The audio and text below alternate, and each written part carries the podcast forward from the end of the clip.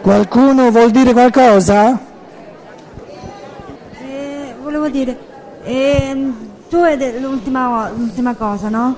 Forte, bello forte. Tu hai detto che chi fa solo per ehm, dovere eh, genera indifferenza. Allora chi fa per, ess- per essere guardato, per essere ben voluto, che cosa c'è? Bisogna, lei chiede, tu dice, tu dicevi che la, la somma, naturalmente eh, il, la- la- il concetto non è che eh, in una vita non si possono cogliere i frutti dell'amore dedicato. Diciamo che le gioie spicciole, le gioie più piccole, si possono godere nella stessa vita. Stiamo parlando di un risultato complessivo che dà a tutta un'esistenza il carattere fondamentale della gioia. La- la- la- il concetto è che nessuna esistenza può avere come caratteristica fondamentale la positività, la gioia, proprio per carattere, già in partenza, senza che queste forze della positività e della gioia che viene di riflesso dagli incontri siano state causate, poi metamorfosate eh, nel mondo spirituale, da una vita la cui caratteristica fondamentale era l'intento di dedicarsi, di amare gli altri e ognuno naturalmente eh, l'amore verso gli altri lo capisce un po' a modo suo.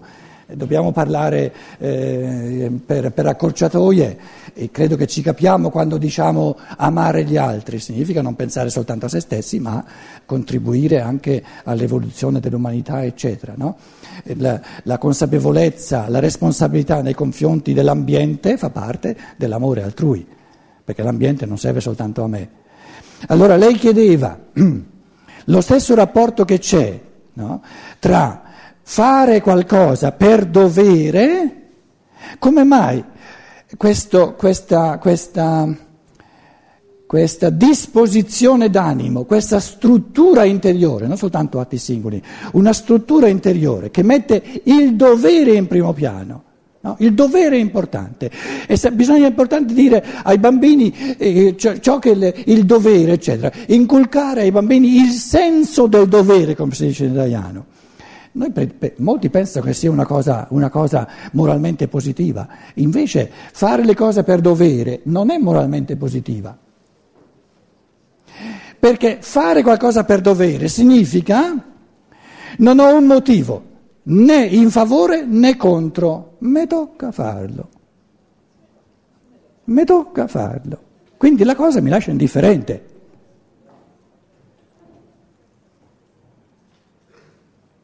Cioè, io sono una moglie, ho un marito bisognoso di, di assistenza e mi tocca assisterlo. C'è qualcuno che si trova in questa posizione. È mio dovere e lo faccio perché è mio dovere. Altro sarebbe se lo faccio pieno di amore, volentieri. È possibile, eh? non, è, non, è, non è proibito a nessuno di farlo per amore.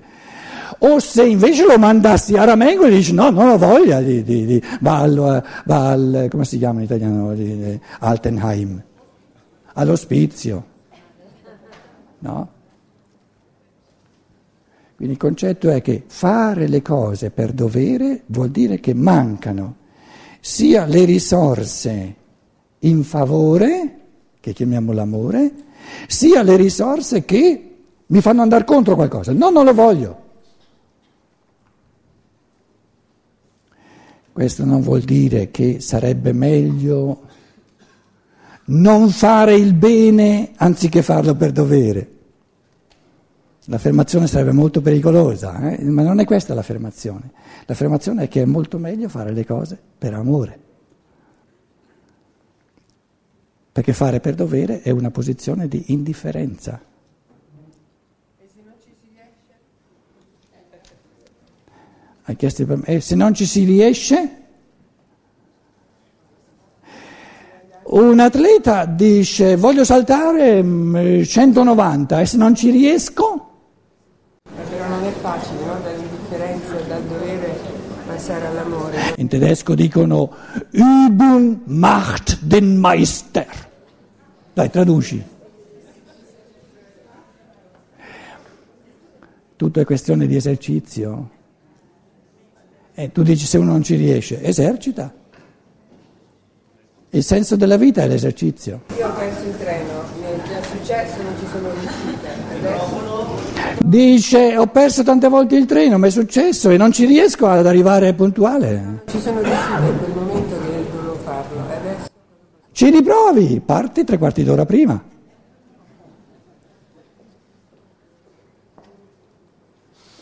La vita è un esercizio. Esercitare, esercitare, esercitare.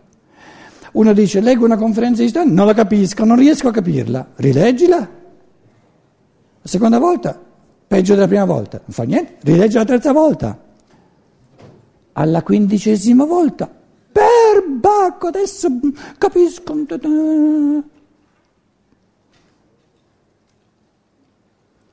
La regola più importante della vita è di non mollare. Non mollare. Nelle cose belle, non mollare. Ma tu vorresti riuscirci subito, non c'è gusto, no? Non c'è gusto, non ci sarebbe gusto. Dicevo, la mia amica parlava del passato. Eh, rimoreggiano, certo.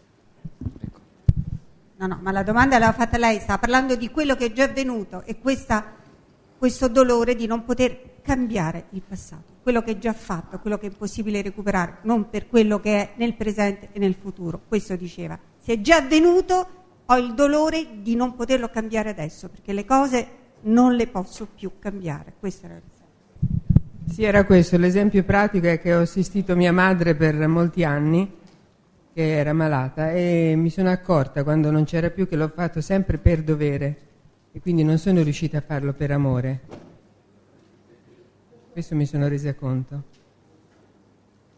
Volere il passato diverso da come è stato è il modo migliore per continuare a poltrire. Se vuoi, ehm, in fondo tu dici come si fa a vincere questo rammarico. Ah, ma hanno, hanno cancellato tutto quello che...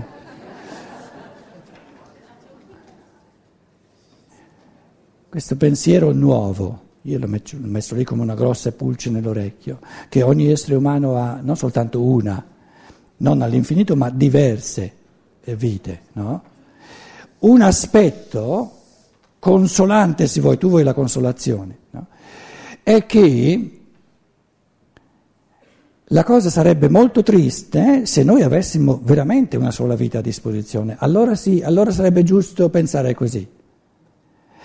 Se invece entriamo sempre di più in, questo, in questa forma mentis che ognuno di noi ha a disposizione ancora diverse vite, non all'infinito ma diverse, è più facile accettare le omissioni, eh, i, i, colpi perduti, eh, quello che...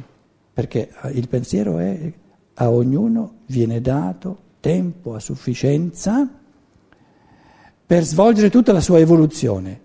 E fa parte della tua domanda, un essere umano che non omette nulla, che non perde nessun colpo, che fa sempre tutte le cose bene, non esiste. Si può sempre fare qualcos'altro per amore da oggi in poi, Questo è il discorso. magari con più calore. Tra l'altro poi, vedi quanti pensieri vengono. Tu parli, eh, parlavi di tuo marito, se ho capito bene. Di tua madre, scusa. Tu pensi che tua mamma sia sparita, non ci sia più? Eh? E parlaci, no? No, chiedo ogni giorno scusa.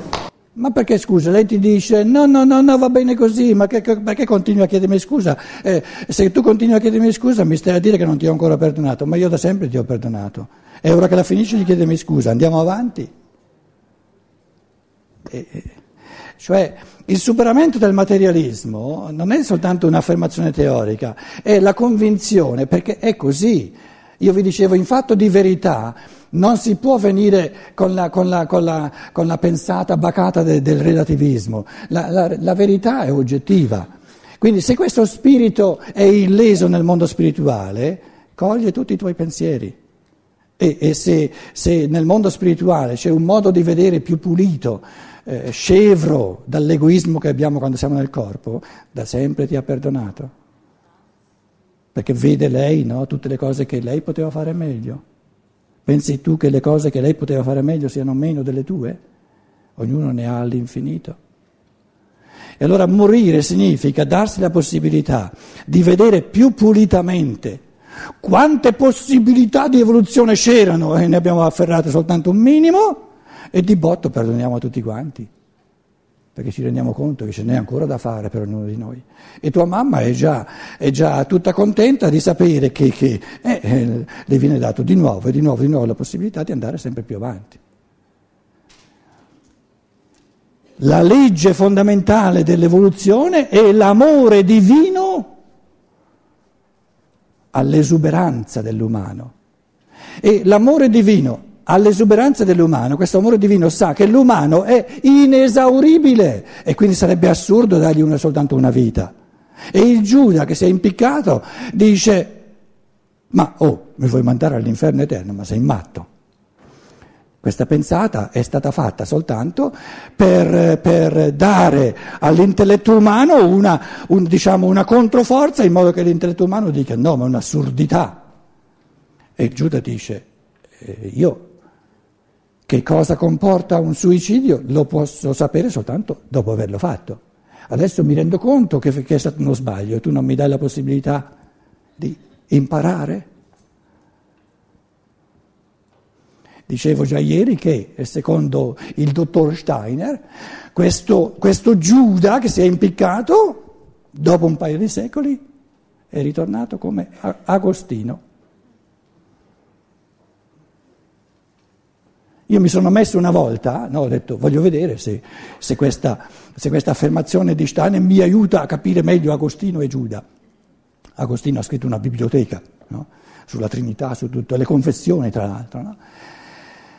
Provateci, se fate l'ipotesi di lavoro che dietro a questo Agostino, vescovo cattolico, africano tra l'altro, eh, c'è la vita del suicida traditore Giuda, io vi garantisco che è strabiliante eh, come, come queste pagine di Agostino acquistano una luce tutta nuova, le si capiscono in tutt'altro modo. Tra l'altro poi lui come Giuda si era alleato col potere romano, no? Per avere i 30 denari. E questo allearsi col potere di Roma gli ha, gli ha messo uno scotto tale che perfino come Agostino ha continuato ad allearsi col potere di Roma.